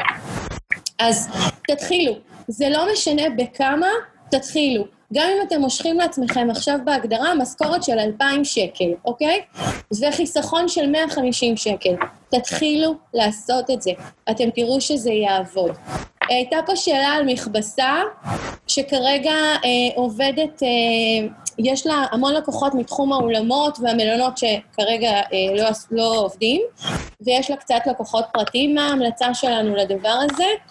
אה, האמת, רימון הזכיר גם קודם את ההזדמנויות שבתוך המשבר הזה. עכשיו נכון, קצת דיברנו על הוובינר הזה לפני uh, יומיים, כהכנה אליו, כנראה שלא כל עסק יוכל למצוא פתרון uh, או הזדמנות בתוך הדבר הזה, אבל uh, אולי להגביר את כמות הלקוחות הפרטיים, בינתיים, באזור שלך, משלוחים, עניינים, כל מיני כאלה. אתם רוצים להוסיף על זה משהו, גיא, רימון? קודם כל אני רוצה לומר uh, תודה למעוז משיח, כיף לראות אותך בכל וובינר שאני עושה, יש לנו כבר הרבה שעות ביחד. הדבר היחיד שאני יכול לחשוב עליו בהקשר זה, שאם יש לנו הרבה משפחות שתקועות יחד בבית, אה, אני יכול רק לדמיין שלהוסיף על כל הלחץ גם uh, כביסה, ייבוש, גיהוץ ו- וכן הלאה, זה יכול להיות סיוט, ויכול מאוד להיות שאם מישהו יפתור להם את הדבר הזה, יעשה סיבוב עם האוטו ויוריד להם את התיק, וצריך לדעת איך להגיע אליהם, אבל נראה לי שמשפחות עכשיו משוועות לאנשים שיורידו מהם תיקים, כי גם ככה הבתים הפכו לסירי לחץ לא פשוטים. ונכון, מי, מי שבבית אז גם יכול להיות שיש לו פחות כסף, אבל לא, אנחנו לא לא צריכים להניח הנחות. הנחת הנחות זה אחד הדברים הכי גרועים, אנחנו תמיד אומרים את זה. אה, צריך פשוט לנסות. הניסוי פה הוא לא, אין פה איזה עלות יקרה בניסוי, אה, לא יודע, או לפזר פליירים, או להגיע אל האנשים בצורה אחרת, או שאתם מכירים אותם, אנשים שבשוטף היה לכם מגע איתם, ופשוט כמו אותו חדר כושר שפיזר את כל המכשירים שלו, תנסו אתם לפזר את היכולת שלכם ולראות אה, מה, מה יגיע כתוצאה מזה. אני יכולה להגיד שהשירות אה, גיוץ וכביסה שלי נמשך כרגיל. באים לקחת ממני את הסחורה, מחזירים לי אותה הביתה, תענוג, אני חושבת שזה באמת משהו שאתה יכול לעשות. גיא, יש פה שאלה אליך, או שאתה רוצה גם להגיד משהו על, הסיפ... על השאלה עם המכבסה? אני, אני אגיד גם כן. אני, קודם כל, גם אצלנו השירות הזה עובד. זאת אומרת, השליח מגיע כמו חייזר, ומכניס את השקיות המנוילנות, וזה עובד. אני חושב שמה שאני אגיד עכשיו זה דברים ש, שאני מיישם אותם על עצמי, וזה תופס לא רק למכבסה, כל אחד למקומות שלו. אני חושב שדווקא בתקופה שמאוד קל לנו ל, ל, לצלול לתוך ההמרה השחורה, ולהבין כמה אנחנו מסכנים, וכמה, כל מה שבנינו עליו נעלם לנו ככה באבחת חרב, זו בדיוק הנקודה, חוץ מזה שאנחנו נבחנים בנקודות האלה, זו בדיוק, זה בדיוק הרגע לשים את עצמנו בצד ולחשוב בראש ובראשונה על הלקוחות שלנו, אוקיי? לדעת שגם הם חווים את הדבר הזה, ולראות איך, עזבו אותנו כרגע, אנחנו נסתדר. איך אנחנו יכולים לעשות כל שביכולתנו כדי לעזור להם. אגב, לפעמים זה יכול להיות בשיחת התעניינות, אוקיי? אבל גם תנסו שהשיחת התעניינות לא תהיה סתם בשביל לסמן וי שהתקשרתם. תנסו שבשיחה הזאת תביאו משהו לשולחן. תחשבו בשם הלקוח, תיכנסו לנעליים שלו ותראו איפה אתם יכולים לעשות אה, משהו. זו תקופה להיות עוד יותר, להראות ללקוחות שאנחנו איתם. אני יודע חלק מהלקוחות שלי שהם טייקונים, הם, הם, הם, הם עם בתי מלון סגורים, סגורים בכל רחבי העולם, לא רק בארץ, ועוד כל מיני דברים כאלה, והשיחות איתם, אגב, הן נותנות לי כוח, אבל ב', הם, הם מבינים שאני איתם. השיחה היא לא על כמה אנחנו עובדים קשה עכשיו, ולא כמה מגיע לנו או לא מגיע לנו, הכיוון הוא כל הזמן מה אנחנו יכולים לעזור. עכשיו, הנקודה, ואפרופו זה המכבסה או כל עסק אחר, אני חושב שהכיוון הוא קודם כל איך אנחנו יכולים להביא ערך. אני לא אזכיר עכשיו את כל המשפטים של זיג זגלר, שככל שניתן יותר ערך לכמה שיותר אנשים, ככה לנו יהיה כל מה שאנחנו רוצים. יש, אפשר לדבר על זה אינסוף. קודם כל, זה לתת ערך, לתת ערך, לתת ערך, לתת ערך. למי? בראש ובראשונה, ללקוחות שלנו. למה? כי הם משלמים, זה מערכות יחסים שלנו. מעבר לזה, תנסו לחשוב איך אנחנו יכולים לתת ערך לעוד אנשים, לעוד אנשים, ולמצוא את הדרך לעשות את זה. כשהחשיבה תהיה ככה, כל אחד בתחום שלו, הוא ימצא את, ה, את הדרך, פתאום יעלו מחשבות. זו שיטה אחרת של חשיבה, יעלו כל מיני רעיונות לגבי המכבסה, אני בעוד איך מתחבר למה שרימון אמר, קדימה, למגזר הרגיל. ש, שהבן אדם לא יודע, אם, אם, אם הדבר הזה עוד עובד ויכול לייצר אה, ניקיונות ולכבס, אז לא יודע, שיתקשר לאותם אנשים ש, שהיו אחראים על האירועים או על הבתי מלון האלה, ויגיד להם, עזבו אתכם מהכל, איך אתם מסתדרים ברמה האישית? אני רוצה לארגן לכם, אני רוצה לכבס לכם, לשלוח לכם. כשיגיע היום שאחרי, ואין ספק שהוא יגיע, תנסו לחשוב, את מי האנשים יזכרו? הם תזכרו את אלה שהיו איתם, אלה שצעדו איתם. זו תקופת מבחן לכולם. הרוב ייכשלו, אני כבר אומר לכם.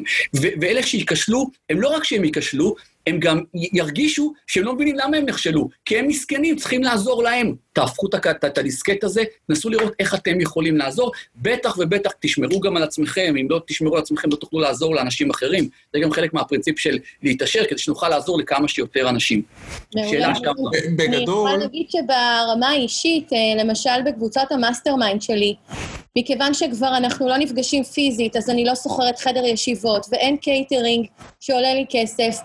הם קיבלו הודעה ממני שהקבוצות אימון, כל עוד הן קורות בזום, המחיר שלהם ירד בזכות אה, הסיפור הזה. ואני חושבת שזה גם עזר להם, מכיוון שענף הבנייה, ענף עיצוב הפנים והאדריכלות, נעצר באיזשהו מקום, הלקוחות נעצרו, וזה עזר להם להמשיך, ולראיה, נוכחות מלאה בקבוצות ה mastermind בתחילת החודש, כולל משתתפים חדשים שהגיעו הגיעו להשתתף דווקא במצב כזה שלכאורה לא מוצאים כסף, נכנסו לקבוצות והוציאו כסף. אז כן. גיא, יש פה שאלה שאני חושבת שכבר אני יכולה גם לא... מה דעתך על מחירי הנדל"ן? ירדו, יעלו, כדאי לקנות דירה עכשיו?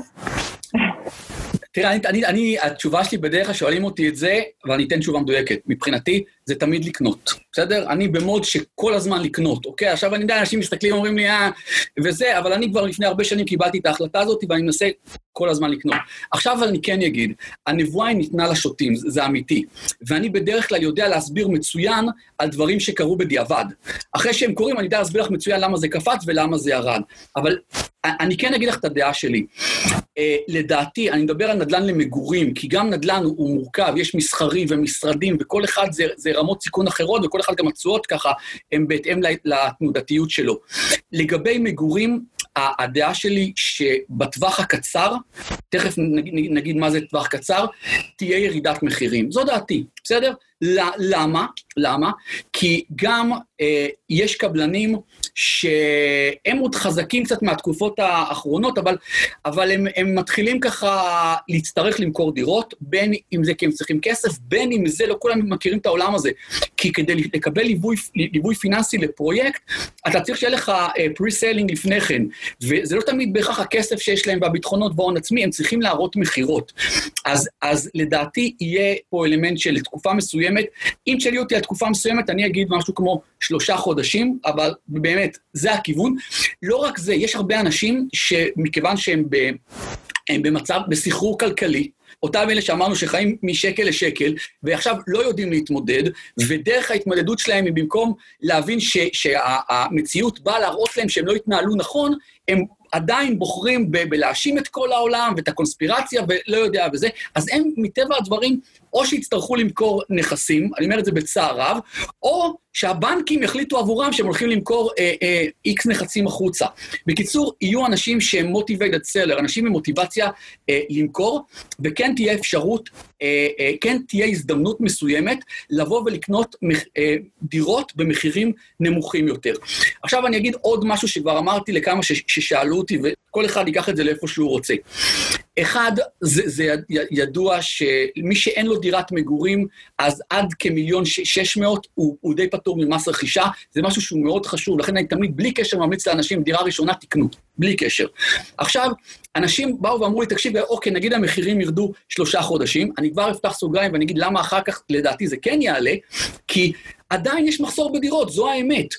היקף התחלות הבנייה הוא לא תואם את קצב הביקושים. ומה שעשה הקורונה הזה, הוא רק עוד יותר עיכב התחלות בנייה, עוד יותר אה, אנשים, פרויקטים שכבר היה היתר ביד, הם אומרים, אנחנו לא, נכנס, לא מתחילים לבנות ולהיכנס להוצאות עכשיו, להיתר יש זמן של שנה ואפשר גם להאריך אותו, ניכנס עוד מעט. או שנעשה יותר פריסייל. ולכן גם יהיה עיכוב בהתחלות בנייה, גם יהיה עיכוב בדירות שכרגע בבנייה, וגם יהיה עיכוב מטבע הדברים במסירת חזקה.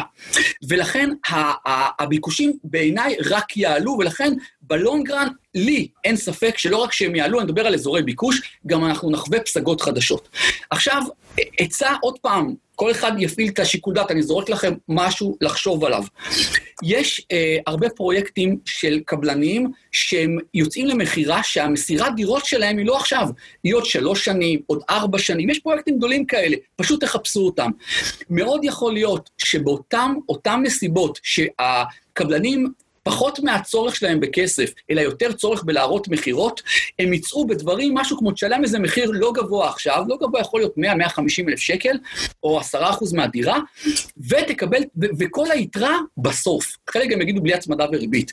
ואז מה יש לנו פה הזדמנות? אחד, יש לנו הזדמנות לקנות במחיר שהוא טוב יותר, כי אמרנו שקרוב לוודאי המחירים בטווח הקצר יהיו, יהיו הזדמנויות. עוד פעם, זה מצריך אה, אה, לא להסתמך על איש המכירות שאומר לך, תקשיב, זה מחיר מציאה, לבדוק, להשקיע, להפשיל שרוולים, ולראות שאכן, ללמוד את, ה, את האזור של אתם רוצים לקנות, ולראות שבאמת המחירים שעכשיו מוצאים אחרי המשבר, אה, הם יותר זולים ממה שהיה פעם, ולשקול אפשרות של לשים שם סכום של 10%, וזה סוג של לשים יד, אופציה, על נכס שעוד פעם, זה לא מחייב, תמיד כשנכנסים לעולם ההשקעות יש סיכונים, אבל כנראה שבעתיד, כנראה שעוד שלוש-ארבע שנים, אה, כל מי שיעשה את זה, אה, אני חושב שהוא ישמח שהוא קיבל את העצה הזאת, ויברך אותנו על כך, עוד פעם, אבל לבדוק ו- ולהסתמך על עבודה שלנו עצמנו, אה, זה לגבי מחירי הנדל"ן למגורים. מעולה. אני גם אגיד שבשוק של מוכרים תהיה אתה קונה. בשוק של מוכרים... בשוק של מוכרים, תהיה אתה הקונה, תמיד. זה נקרא, שוק של קונים, תמיד יש את השוק של קונים, זה כשהקונים זה עם היד העליונה. בתקופה הקרובה אנחנו נכנסים לשוק של, של קונים. נכון מאוד. Uh, יש פה עוד שאלה של uh, שירלי, שהיא מתכנתת מחשבים, היא איבדה את העבודה. מה לדעתנו כדאי לה לעשות מלבד לחפש עבודה ולארגן את כל עניין האבטלה? אז אני, אני אגיד רגע, שירלי, שבתור מתכנתת מחשבים, בטח יש דברים שאת יכולה להנגיש לקהל הרחב, מה שנקרא. אה, להציע את שירותייך לקהל הרחב כדי, אה, תבני איזשהו אה, בנק של מוצרים, שלושה, ארבעה מוצרים, שתוכלי להפיץ אותם בין החברים שלך, קודם כל המכרים שלך, הקרובים שלך, קבוצות וואטסאפ וכאלה, ותתחילי לקבל עבודות, נקרא לזה מזדמנות, ותוכלי לייצר לך איזושהי הכנסה של מזומנים. מה אתם אומרים, גיא, רימון? מתכנת מחשבים זה, זה מונח קצת גדול. אני זוכר שכשעבדתי בהייטק, אז המשפחה היו אומרים, אה, אתה עובד בהייטק, בוא תסדר לי את המדפסת. אז uh, מתכנת מחשבים זה, זה מילה גדולה, אבל כן, באמת, בתוך העולם הזה, אם אפשר ל- לעבוד, אני חושב שבכלל צריך לנסות להשתדל, ועכשיו לדעתי זה יהיה יותר ויותר ברור, תמיד לצד העבודה במשכורת רגילה, שיהיה גם עבודה. מול הקהל הרחב, וגם פה זה ההזדמנות שלך לנסות לעבוד מול הקהל הרחב. אני פעם חיפשתי מישהו שיעשה לי משהו באתר אינטרנט, ויש אתרים כאלה שמכל העולם אתה יכול לקבל הצעה של מומחים, אז קיבלתי שתי הצעות של אנשים שגרים בעזה. אז אם אנשים שגרים בעזה, שהרבה יותר קשה להם כנראה בחיים להיות שם מתכנתים מאשר פה, יכולים להציע את שירותם, וזה אז נראה לי שגם מי שגר פה, אה, זה הכיוון שהוא יכול לנסות להתפתח, לצד חיפוש עבודה נוספת, לא לאו דווקא במקום, אלא לצד, וגם אחר כך לשמר את הלצד, לדעתי זה דבר שהוא מאוד מאוד אה, חשוב בכלל. נהיה מאוד מאוד ברור שצריך יותר ממקור הכנסה אחד לכל אה, אדם. אני רוצה לומר בהקשר הזה שאנחנו כמדינה נכנסנו ל... המשבר לדעתי במצב הכי טוב שיכול להיות, משתי סיבות. א', הכלכלה של מדינת ישראל הייתה מצוינת עוד לפני המשבר, לא ניכנס יותר מדי, אבל היינו עם החובות כמעט הכי נמוכים במערב, אבל הרבה יותר חשוב האופי שלנו. אה, מישהו שגר באיזה מדינה כמו הולנד, משנות ה-40, אה, מלחמת העולם השנייה, הכל התנהל על מי מנוחות, פתאום בא כזה דבר, הוא לא יודע איך לאכול את זה בכלל. מי שגר בישראל, לפני עשר שנים חצי מיליון אנשים עזבו את הגליל, עברו לדרום כי ירדו שם טילים, אחרי זה יורדים לפני פחות קצת זמן, ירדו על תל אביב טילים, אה, בין לבין יש כל מיני אירועים, אנחנו הרבה יותר גמישים ואין לנו מים, אז מישהו פיתח טפטפות, אה, אנחנו חווים התקפות סייבר, אז יש פה את חברת הסייבר האחת הגדולות בעולם, וכן הלאה. אנחנו כתפיסה הרבה יותר גמישים, ולכן לדעתי גם ההתמודדות והיציאה מהדבר הזה תהיה הרבה יותר אה, טובה למי שגר בישראל. זה כמו שאמר אפרים קישון, הראש היהודי ממציא לנו פטנטים. Uh, גיא, אתה רוצה להוסיף על זה משהו, או נעבור לשאלה הבאה? Uh, אני רואה פה שמישהו כתב, uh, לא משנה את ההתחלה, כי היא מפרגנת כמה עוצמה ותוכן מקבלים, אבל אה, גיא, כבר ייצרת כאילו פלטפורמה של התמודדויות עם היום שאחרי, הקורונה חולפת לידך ללא הפרעה. עכשיו, אני מודה שאני לא אוהב הערות מהסוג הזה, למרות הפרגון הרב שהיה בהתחלה של זה, כי כל אחד, ולא משנה כרגע מי, הוא חווה את הדבר הזה בצורה כזו או אחרת, בסדר? הוא ממש חווה את זה, וחלק מהחוויה זה גם בחוויה שאנחנו רואים את לקוחות שלנו, והכול, והדבר הזה מחדד מספר דברים, אוקיי? מעבר לזה שזה ממש לא חולף לידי אה, ככה, להיות עם הילדים אה, הרבה זמן זה לא משהו שחולף בקלות, אה, למרות שאני אנסה באמת לנצל את הזמן והכול, אבל מפרקים אותי. אה, יש פה באמת הזדמנות, הזדמנות ללמוד. אני כל הזמן, אני גם משגע את, את קטנה, אשתי בבית, שאני כל הזמן אומר לה, איפה ההזדמנות, איפה ההזדמנות, ומה יש לי פה עוד ללמוד, ובטח אני מפספס פה משהו גדול יותר, ואני אצטער על הפספוס בלמידה הזאת, אוקיי? הדבר הזה הוא ממש לא חולף ככה מעצמו, אבל הוא מחדד אותי, אה, ולהתמודד עם דברים ש, שלא התמודדתי איתם אה, בעבר. יש לא מעט סוחרים, אף פעם לא היה כמות כזאת של סוחרים שכולם רוצים עכשיו סוג של גרייס, בסדר? זה לא משהו שהיה אי פעם, זה מעלה גם אצלי מחשבות איך עוד פעם, שאני חסיד השיטה של ריבוי מקורות הכנסה ונדל"ן ושוק ההון, זה ממש מחדד לי, ואני רושם את זה לעצמי, אני לומד את זה. איך אפשר עוד יותר להגן על הסיפור לפעם הבאה? אבל באמת, חלק מה, מה, מהלקחים של המשבר הזה, חוץ מההזדמנות הגדולה בעיניי, שכולם יראו, הילדים יראו איך אנחנו מתמודדים עם זה, זה לראות דברים שהזנחנו בעבר. לא צריכים לחוות תאונה כדי להבין שעדיף להסתובב עם, עם רכב עם כרית אוויר. וכל מי שעד עכשיו הוא זלזל בעניין הזה של אה, חשבון חירום, או כל מיני דברים מהסוג הזה, אני חושב שהפלוסים, שהוא יבין שכנראה מתישהו יקרה עוד פעם דבר, אם זה לא זה, אז זה יהיה משהו אחר, ואנשים יתחילו להטמיע ולקחת את זה הרבה יותר ברצינות, אה, וחלק מהתכנון שלהם זה גם כן לדאוג לשולי ביטחון של העסק, שלנו, של המשפחה שלנו, וכל הדברים האלה שמסביב. מצוין, מעולה. אה, אני עונה לעינת ששאלה איך היא יכולה להגדיל את קהל הלקוחות שלה. אמ, היא נמרולוגית, אז שיווק, שיווק, שיווק, כמה שיותר. כל כך קל עכשיו להגיע לקהל הלקוחות שלך, הוא נמצא הרבה ברשתות החברתיות, כי כולם בבית ומחפשים מה לעשות. אה, זאת הדרך שלך, לעשות את זה, לשווק כמה שיותר. פשוט לא להפסיק לשווק. קרן, אני, אני יכול להיות... אה, אה... יותר נקודתי לתשובה שלה, אוקיי? אה, זה לא תופס לגבי נומרולוגים, כי אני לא כל כך מבין בזה, אבל זה תופס, תופס בכלל. זה משהו שאני שילמתי הרבה מאוד כסף כדי לקבל את העצה הזאת, הייתי צריך לטוס לצד השני של העולם כדי לקבל את העצה הזאת, ואני אומר לכם, שימו על זה לב. זה קשור כמובן לשיווק. שני דברים, תסתכלו למול עיניכם. אחד, זה, זה כי בכל המותג שלכם, ה brand, זה תהיו מקצוענים במה שאתם עושים. אז אם אתה נומרולוגית, אז תהיו הכי טובים שאתם עושים. אם זה מישהו של מכבסה, אז תהיו הכי טובים שאתם עושים, אוקיי? זה, זה, הרעיון הוא שכל מי שיזכיר אתכם, הוא יגיד, בואנה, זה, זה טוב, היא טובה, היא מצוינת. הדבר השני זה להגדיל את ה audience שלנו. אז אם אנשים עד עכשיו פחדו מלגשת ל, לרשתות החברתיות, אז זה הזמן לעשות את זה.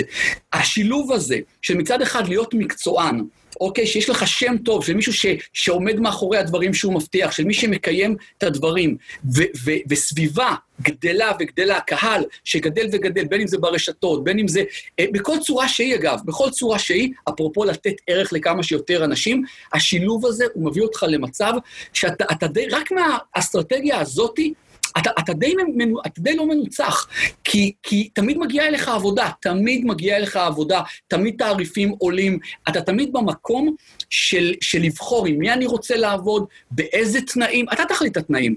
אתה, התנאים, אגב, הם לא תמיד קשורים לכסף. יכול להיות מישהו שאתה מוכן לעבוד גם בלי, בלי לקבל כסף, אבל זה אתה תחליט. אתה תהיה במקום הזה, ואני חושב שאנחנו צריכים לשאוף לזה, כי בעיניי, אני מדבר בשם עצמי, להיות במצב שבו אין לנו, שאנחנו חסרי אונים. אני חושב שזה הדבר הגרוע ביותר.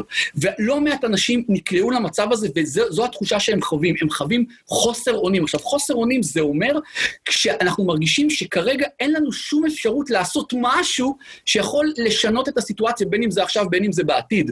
וזה בדיוק כל הדברים שדיברנו עד עכשיו בוובינר הזה. יש לנו הרבה מה לעשות עכשיו, אני אגיד לכם יותר מזה. מה שאנחנו נעשה עכשיו, יש לזה חשיבות מאוד גדולה. What we do today matters. ואחרי הוובינר הזה, אנשים פשוט צריכים לקחת שנייה אוויר ולהחליט שמה הם עושים, ולהטמיע את זה בתוך סדרי יום, ולראות שהם עושים עכשיו, יש לנו סוג של מתנה, הזמן הזה, בטח עם השילוי והחיבור לחג הפסח, שזה עוד פעם, זה יציאה מעבדות לחירות, ולראות איזה פעולות הם עושים. תשימו לכם גם את האסטרטגיה הזאת, להיות מקצוענים ולהגדיל את הקהל שלכם ככל האפשר. מעולה.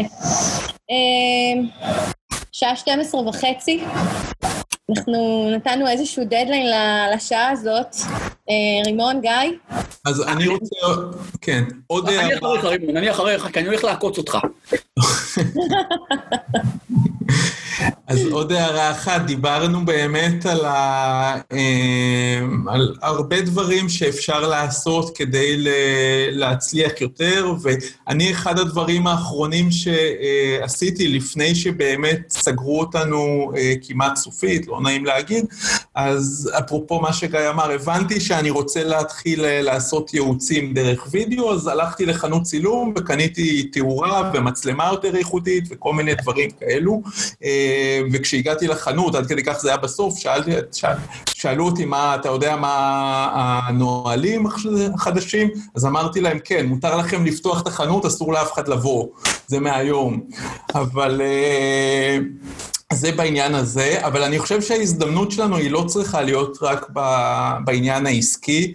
אישית, אני חווה אה, גם הזדמנות ברמה המשפחתית.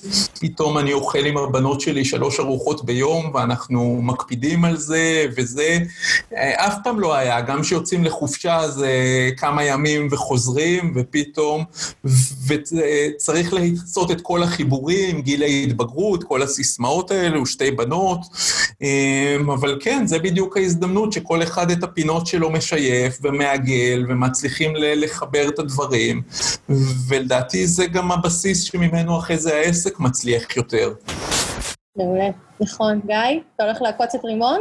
כן, כבר, כבר עשיתי את זה, אני תכף שולח את זה. אה, אמרנו שחלק מה, מהדברים שיש לעשות זה לא רק ללמוד ולהתפתח, אני אמרתי להכפיל את כמות ההתפתחות שלנו, אוקיי? עכשיו, כאחד שהוא מאוד מאמין בדבר הזה, והרי רק חזרתי שפגשתי אותך מכמה כנסים ופגישה אישית עם דן לוק, שאני פוחד להגיד אפילו כמה שילמתי על כמה שעות האלה, את את ורימון יודעים, אה, על, על המפגש הזה. אז גם עכשיו, אם יש משהו שעשיתי, זה פשוט צרכתי קורסים אינטרנטיים, קניתי אפילו קורס ל, ל, לילדים שלי, אוקיי? אה, שיראו, ויש באותו לו"ז גם כן חצי שעה, ודווקא שמחתי שהם מתחברים לנקודה הזאת. עוד פעם, זה אפרופו לעשות את הדברים האלה. אז רימון, אתה דיברת מקום, מקודם על משכנתה, מה שאני הכנתי פה עכשיו, הכנתי קישור תשלום של 150 שקלים, ואתה, וכנגד זה, אנחנו נותנים את הספר האינטרנטי שלך, אני כבר מודיע לך את זה עכשיו, וכנגד זה גם את המחשבון משכנתה, שאני יודע בכמה אתה מוכר את זה, ושמתי שם גם את הקורס לתכנון פיננסי, ש, שאצלי הוא נמכר בימים אלה באלף שקל, הדבר הזה, כדי ש, שתהיה הרגשה שמי שהיה כאן הוא לא היה לחינם, הוא לא היה לחינם, ושהוא יוכל להפיק מזה אה, את כל הערך. ברור שגם מי שישמע את זה וזה לא מוצא חן בעיניו, הוא גם יקבל זיכוי, זה לא העניין, זה המשחק. תנסו לראות איך אתם גם משקיעים בעצמכם. אחד הדברים שנותנים לי באופן אישי הרגשה טובה, זה שאני משקיע בעצמי. אגב, זה לא בהכרח אה, קורסים אינטרנטיים, זה גם לפעמים שאני הולך לרופא שיניים לאיזה טיפול שהוא לא מחויב המציאות, ואני שם, משאיר שם הרבה כסף, אני יוצא בהרגשה של עשיתי משהו עבור עצמי. אז לא שאלתי אותך כל כך, רימון, אבל הקישור הזה הוא, הוא, הוא כבר באוויר, תוך כדי השיחה שלך כבר הכנסתי אותו. אני רוצה שתחזור על מה, מה שלחת בקישור. חשבתי שזה עקיצה מילולית, לא התכוונתי... לא, חס וחלילה, זה, זה ממש לא... הוא שלח מתנות, מתנות הוא שלח. גיא, מה שלחת בקישור? שלחתי קישור לתשלום של 150 שקלים, ו- ומי שיירשם אז הוא יקבל, הקישור הזה ייפול תוך יום. מי יקבל גם קורס אינטרנטי של, שהיה אצלי במשרד על תכנון השנה החדשה, ש... הרבה אנשים השאירו וידאו, כמה זה שינה אצלם אה, דברים, גם את המחשבון משכנתה של רימון, גם את הספר האינטרנטי שלו, ולא יודע, אולי נחשוב על עוד משהו ונצרף את זה גם כן בתוך זה, למי שרוצה לעשות צעד קדימה. אה, אני אגיד מה, מה בתוך זה.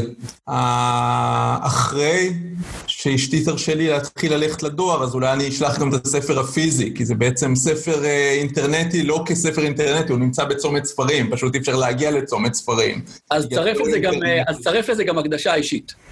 גם הקדשה אישית. הנה, גם זה, גם זה בפנים כבר. אז למי שרוצה, הקישור נמצא כרגע בצ'אט, ואחר כך אנחנו נשלח אותו בעצם לכל מי שנרשם לוובינר. אמ, אני רוצה להגיד שבאמת אה, אנחנו התכנסנו כדי לדבר על התשתיות כהכנה ליום שאחרי. אני מקווה שקיבלתם כלים, מקווה שקיבלתם תשובות לשאלות. אמ, מה שאני, אני סגרתי שבוע שעבר את הוובינר אה, של בנושא מכירות עם ה... קהילה שלי, ואמרתי להם, תעשו, תעשו, תעשו, אל תפסיקו לעשות. נתתי את הדוגמה שגיא אוהב להשתמש בה, שמכונית שעומדת בחנייה, כמות הדלק שהיא צורכת, היא פי שתיים ממכונית שנוסעת על הכביש, על הכביש שהאטה קצת, אבל מאיצה בחזרה. אה, אז אל תפסיקו, תעשו. אה, אנחנו פה בשבילכם, יש לכם למעלה בצ'אט את הערוצי יוטיוב שלנו. יש לכם גישה ישירה לכל אחד מאיתנו, אנחנו פה באמת כדי uh, לעזור להגיע ליום שאחרי כמו שצריך. ואני רוצה להגיד לכם תודה רבה. תודה רימון, תודה גיא, תודה לכל מי שהיה, ושיהיה לכם חג שמח לכולנו, מלא בריאות. ומיד אחרי פסח, לדעתי, סיפור הקורונה מאחורינו, הלוואי אמן, טפו חמסה חמסה, מלח של לימון. אה, וזהו, ביי ביי, להתראות לכולם. ביי, תודה רבה. תודה, תודה. זהו להפעם, מקווה שנהניתם והפקתם תועלת. אני מאוד ממליץ להירשם לערוץ היוטיוב שלי, לרשימת התפוצה, לבלוג, חפשו באינטרנט אתר משכנתה יעילה. אפשר לקנות גם את הספר משכנתה יעילה, או באתר שלי או באתרי הוצאות הספרים השונות. שיהיה לכם אה, יום נפלא ולהשתמע בפרקים הבאים.